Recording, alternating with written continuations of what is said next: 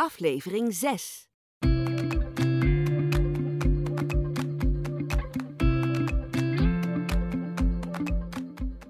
Dit is een podcast van Advocaten, Familie en Erfrecht met Inge Diepman en Joost Dix.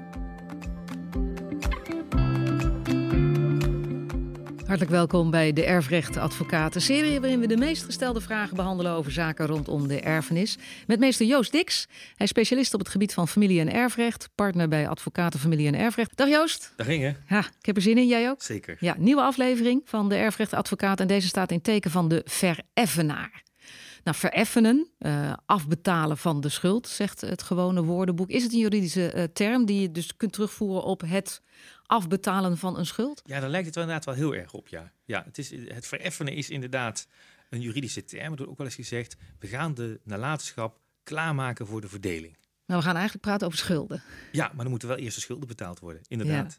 Ja. Uh, elke aflevering van de Erfrecht Advocaat beginnen we met de meest gestelde vraag. Wat is de meest gestelde vraag over de vereffenaar? Ja, dat is eigenlijk ook wel een hele Nederlandse vraag. En een hele goede vraag overigens. Maar de, de vraag die Dan gaat het over geld waarschijnlijk. Ja, het gaat over geld. Ja, ja. ja, de vraag die ons meest gesteld wordt is, ja, wie betaalt die vereffenaar eigenlijk? Komen we op terug in deze podcast.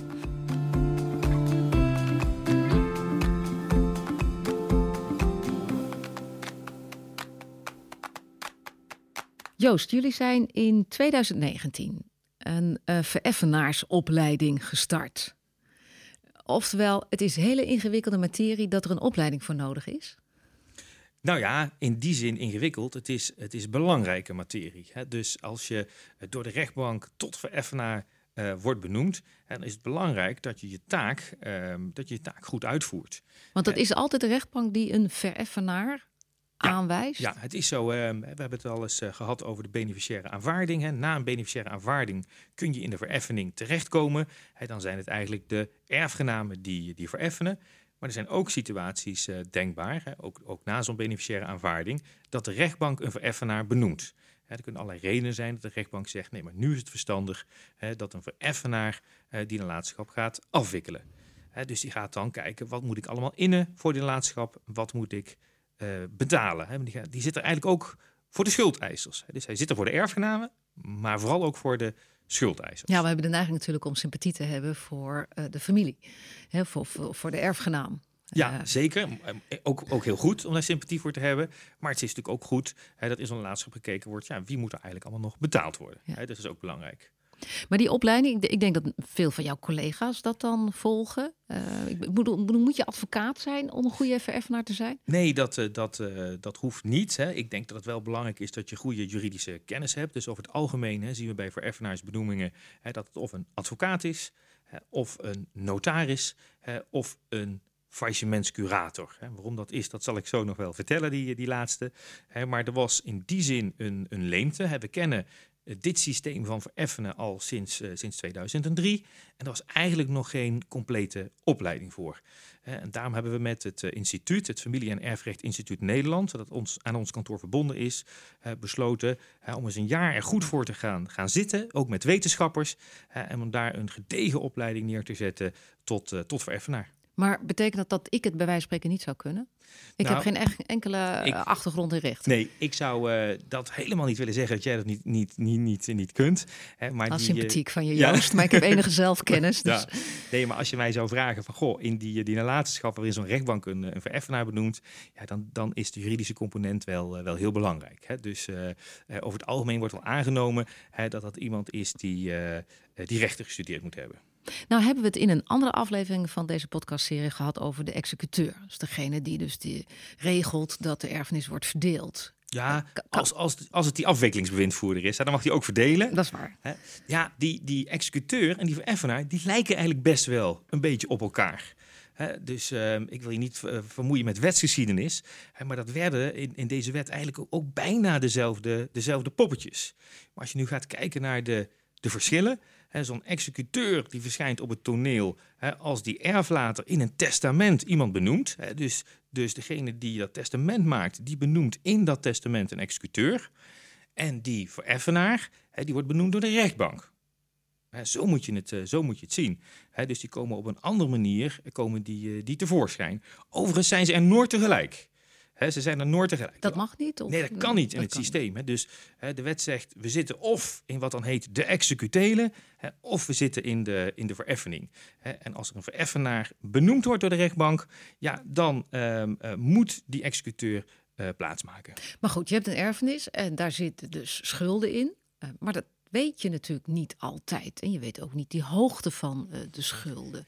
Nee, nee, een vereffenaar kan ook zelfs wel benoemd worden als er misschien geen schulden zijn. Hè. Dat, is, dat is ook mogelijk. Uh, en die vereffenaar die gaat conform een heel ja, aardig gedetailleerd vastgesteld systeem die de laatschap aanpakken. En hij gaat onder andere schuldeisers oproepen dus die, die, die vereffenaar die heeft als eerste taak om te kijken, goh, wat zit er eigenlijk in mijn nalatenschap? Die nalatenschap moet hij gaan beheren en hij moet zorgen dat hij het de schuldeisers naar de zin maakt. Dus iedereen die een vordering heeft in te dienen en die vordering die klopt en die kan ook op het eind van de rit betaald worden, ja, dat zal de vereffenaar dan, eh, dan doen. Dus er komen allemaal duveltjes uit doosjes. Ja, dat zie je natuurlijk ook gebeuren. Hè. Dus wat, wat er heel veel gebeurt, is dat er allerlei mensen zijn, eh, kinderen, neven, nichten, die ineens nog iets te vorderen menen te hebben. Hè. Dat gebeurt natuurlijk ook.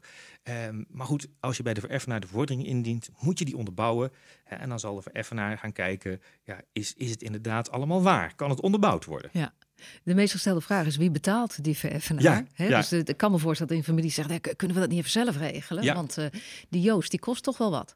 Ja, nou goed, het kan zijn dat ik, ik tot, uh, tot vereffenaar benoemd word of een ander. Hè. Kan ook soms wel eens de advocaat van de, van de vereffenaar zijn. Nee, ja, maar wie betaalt dat? Het antwoord is, is, uh, is eigenlijk wel, wel simpel. Ehm, dat wordt uit, ehm, uit de nalatenschap wordt dat betaald. Hè. Dus als dat eruit kan, wordt dat betaald. Ik zei net al, goh, het, het, waar komt die faillissementscurator vandaan? Nou ja, soms lijkt zo'n vereffening van een nalatenschap wel best wel op de afwikkeling van een faillissement. en de, de regeling uh, voor de beloning van de, de, de vereffenaar, die hebben we afgekeken uit het uh, faillissement. Dus de regeltjes die daar van toepassing zijn, die zijn ook van toepassing bij, bij de vereffenaar. Ja. Als jij uh, aangesteld wordt als vereffenaar, wat, wat is dan het moeilijkste, maar misschien ook wel weer uh, het mooiste gedeelte? Want het begint dus bij de start natuurlijk, hè? dus het in kaart brengen van, van alle schulden, tot het moment dat je tegen de erfgenamen kunt zeggen: dit is er nog over, of helaas, er is niks meer over. Ehm, we, hebben alleen nog een lampenkap uh, voor jullie. En dat is omdat ik in de studio zit met een prachtige lampenkap waar ik dus uh, nu naar zit te kijken. Maar wat in dat hele proces vind jij uh, een, een mooie periode? Nou, kijk, dus er zijn eigenlijk wel meerdere perioden. Want vaak is het als vereffenaar heel verstandig hè, om na je benoeming hè, de betrokkenen eens langs te laten komen. Dat kan bijvoorbeeld een hele belangrijke schuldeiser zijn, maar dat kunnen ook de erfgenamen zijn. En dat hij aan die mensen vertelt uh, wat je eigenlijk gaat doen als vereffenaar. Want die, die weten misschien ook niet precies wat dat allemaal is. En dat die mensen ook aan kunnen geven wat hun verwachtingen zijn. En dan kun je ook heel duidelijk uitleggen aan die mensen: van goh, ja, het is misschien wat gek, hè, maar ik ben nu bevoegd. Hè, dus als de woning van vader of moeder er nog is, ja, ben ik eigenlijk de bevoegde partij om die nu te beheren en om binnen te gaan. En om, hè, dus dat moet je soms uitleggen. Hè, dat is soms ook lastig. Ja, dat lijkt een inbreuk op een privacy. Ja, zeker. Hè, maar dat is dan. Uh, uh, en vaak zie je in zo'n eerste gesprek dat mensen ook heel blij zijn dat er nu eindelijk eens iemand komt die het gaat oplossen. Dus dat is vaak een, uh, een mooi moment. Um, en vaak is het ook weer heel mooi als je het dossier kunt afsluiten en tegen die mensen kunt zeggen, nou zo is het, zo is het afgelopen. Je had het net over dat huis, hè, eh, wat je binnen uh, loopt. Maar dat huis dat moet misschien wel verkocht worden. Uh, of dat prachtige schilderij moet verkocht worden. Of andere zaken moeten verkocht worden uh, om die schulden te vereffenen. Kan je daarvoor gaan liggen als erfgenaam? Je hebt natuurlijk je emoties. Ja, zeker. zeker. heeft, dus, heeft, ja. heeft de vereffenaar daar geen boodschap aan? Nou ja, nee, um, in die zin. Um, het is zo dat de vereffenaar geen toestemming nodig heeft van uh, de rechter bijvoorbeeld hè, om, om dingen te verkopen. De erfenaar kan aan de slag. Maar de erfgenamen kunnen zeggen, nou ja, um, wij willen um, uh, overleg. En een, een verstandige erfenaar hè, die zal ook overleg hebben met de erfgenamen over ja, wat wordt er te gelden gemaakt en op welke manier. Hè, dus dat is, uh, dat is heel verstandig. Een voorbeeld is bijvoorbeeld dat een erfenaar zegt, nou ik wil hier een huis gaan verkopen. Ik heb daar een mooi taxatierapport voor en daar staat op vijf ton. Vereffenaar wil het voor vijf ton verkopen. Maar een van de erfgenamen zegt, ja, ik denk dat het een miljoen waard is. Ja, dan kom je daar misschien niet altijd uit. En dan zal de vereffenaar zeggen, nou goed, u hebt nog de mogelijkheid om bij de kantonrechter te raden te gaan. dus dan mag zo'n erfgenaam naar de kantonrechter. En de kantonrechter zal dan uiteindelijk beslissen uh, hoe het verkocht wordt. Dus er is, er is voor de erfgenamen een escape. Als maar dat is dan wel een lange procedure. Daar gaat over het algemeen wel snel. Want die uh, kantonrechter die is zich ervan bewust dat die vereffening snel door moet. dus uh, dan komen daar vaak wel uh, snelle uitspraken. Maar het kan wel vertragen, inderdaad. Ja, zeker. Ja, want die, die, die, die, die meter die tikt. Uh, plus dat er schuldenaars uh, zijn. Dus uh, mijn, mijn meest gestelde vraag zou zijn: van blijft, er, blijft er nog wel eens wat over? Heel vaak, ja. Dus daar zien we het, het, het vergelijk met het faillissement wat minder. Hè. Vaak aan het einde van een faillissement is niet iedereen betaald en is er helemaal niks meer over. En bij zo'n relatieop is dat heel vaak, uh, heel vaak wel zo. He, dus heel vaak is het zo dat er op geordende wijze die schuldeisers moeten worden betaald. Er moeten misschien nog wat juridische hobbels uh, genomen worden. He, en dan is er heel vaak uh, nog wat over. Ook als ze bij wijze van spreken jou hebben ingehuurd? Nou ja, ik ben dan benoemd hè, door, de, waar, door, de, door de rechtbank. Ja. Hè. Um, en, maar het systeem is natuurlijk wel opgericht hè, dat daar Ehm, eh, dat de rechtbank daar tarieven hanteert die redelijk zijn, die zijn redelijk bevonden. Hè. Ehm, nee, dus dat is inderdaad zo. Dus heel vaak, uh, vaak wat over. Het is natuurlijk ook zo hè, dat ik wel eens eh, de rol in de vereffening heb van erfrechtadvocaat. Hè, dat kan zijn voor een erfgenaam, voor een schuldeiser of voor de vereffenaar. Hè, want de vereffenaar kan in allerlei juridische procedures terechtkomen. Hè, en dan afhankelijk van ja, wat, wat je rol op dat moment is, handel je naar blind van zaken. Want zie je vaak dan dat er weer een kort geding tegen de vereffenaar bijvoorbeeld wordt aangespannen? Ja, je ziet, je ziet het bijvoorbeeld wel eens dat een vereffenaar het niet eens wordt met een schuldeiser. Dus dat de vereffenaar zegt, ja, maar die vordering die je hebt u wel ingediend, maar die ga ik echt niet accorderen. Nou, dan zegt de wet, dan mag zo'n schuldeiser naar de rechtbank en dan mag hij zijn vordering laten vaststellen. En dat is dan een procedure tegen de vereffenaar. En dan uh, kan het dus zijn dat ik voor die vereffenaar optreed of voor zo'n uh, schuldeiser. Ja, dat kan. Maar een belangrijke boodschap is voor al degenen die nu uh, bij een erfenis een vereffenaar nodig hebben, er blijft vaak wel iets over aan ja, het eind zeker. van de streep. Ja, ja. ja en het is niet zo dat als je een positieve nalatenschap hebt, hè, dat door het salaris hè, van die vereffenaar uh, de, uh, het per se hoeft te zijn dat die nalatenschap onder water uh, staat. Maar het kan best wel zo zijn dat er zoveel schulden al zijn, ja, dat er niks overblijft. Die situaties zijn er ook, maar het is absoluut niet vergelijkbaar met de aantallen als in het, in het faillissement. Ik sluit altijd af met de wijze raad van meester Joost. Ja, nou ja, de wijze raad zou zijn, um, als je nou in die, die vereffening zit en je komt er niet uit, denk dan eens over de optie na hè, om een, uh, wel een vereffenaar uh, te laten benoemen. Om te kijken dat je op die manier uh, vaart kunt maken, dat er echt iets, iets gebeurt.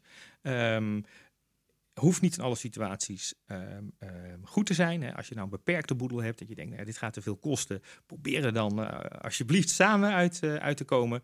Lukt dat niet? Is het technisch te ingewikkeld? loopt het al te lang? zijn die schuldeisers allemaal niet betaald? Klopt er iedereen aan de deur? het is helemaal vastgelopen. Zou een, een vereffenaar een goede, goede optie kunnen zijn? Zeker. Dankjewel Joost voor de informatie die je in deze podcast weer hebt gegeven. We zijn weer wat wijzer. En uh, degene die zegt, nou, ik heb geluisterd, maar ik wil er ook nog wel wat over lezen. Dat kan. Neem een kijkje op familie-erfrecht.nl, de website van Advocaten Familie en Erfrecht. En daar is ook alle informatie te vinden over het inschakelen van een erfrechtadvocaat zoals Joost. Je mag natuurlijk ook reageren op de podcast. Heel fijn. Stuur een e-mail naar info.familie-erfrecht.nl. En beluister natuurlijk ook al die prachtige andere afleveringen in de podcastserie Erfrecht Dat was het wat betreft deze aflevering. Dit was de Erfrechtadvocaat met antwoord op de meest gestelde vragen rondom de erfenis.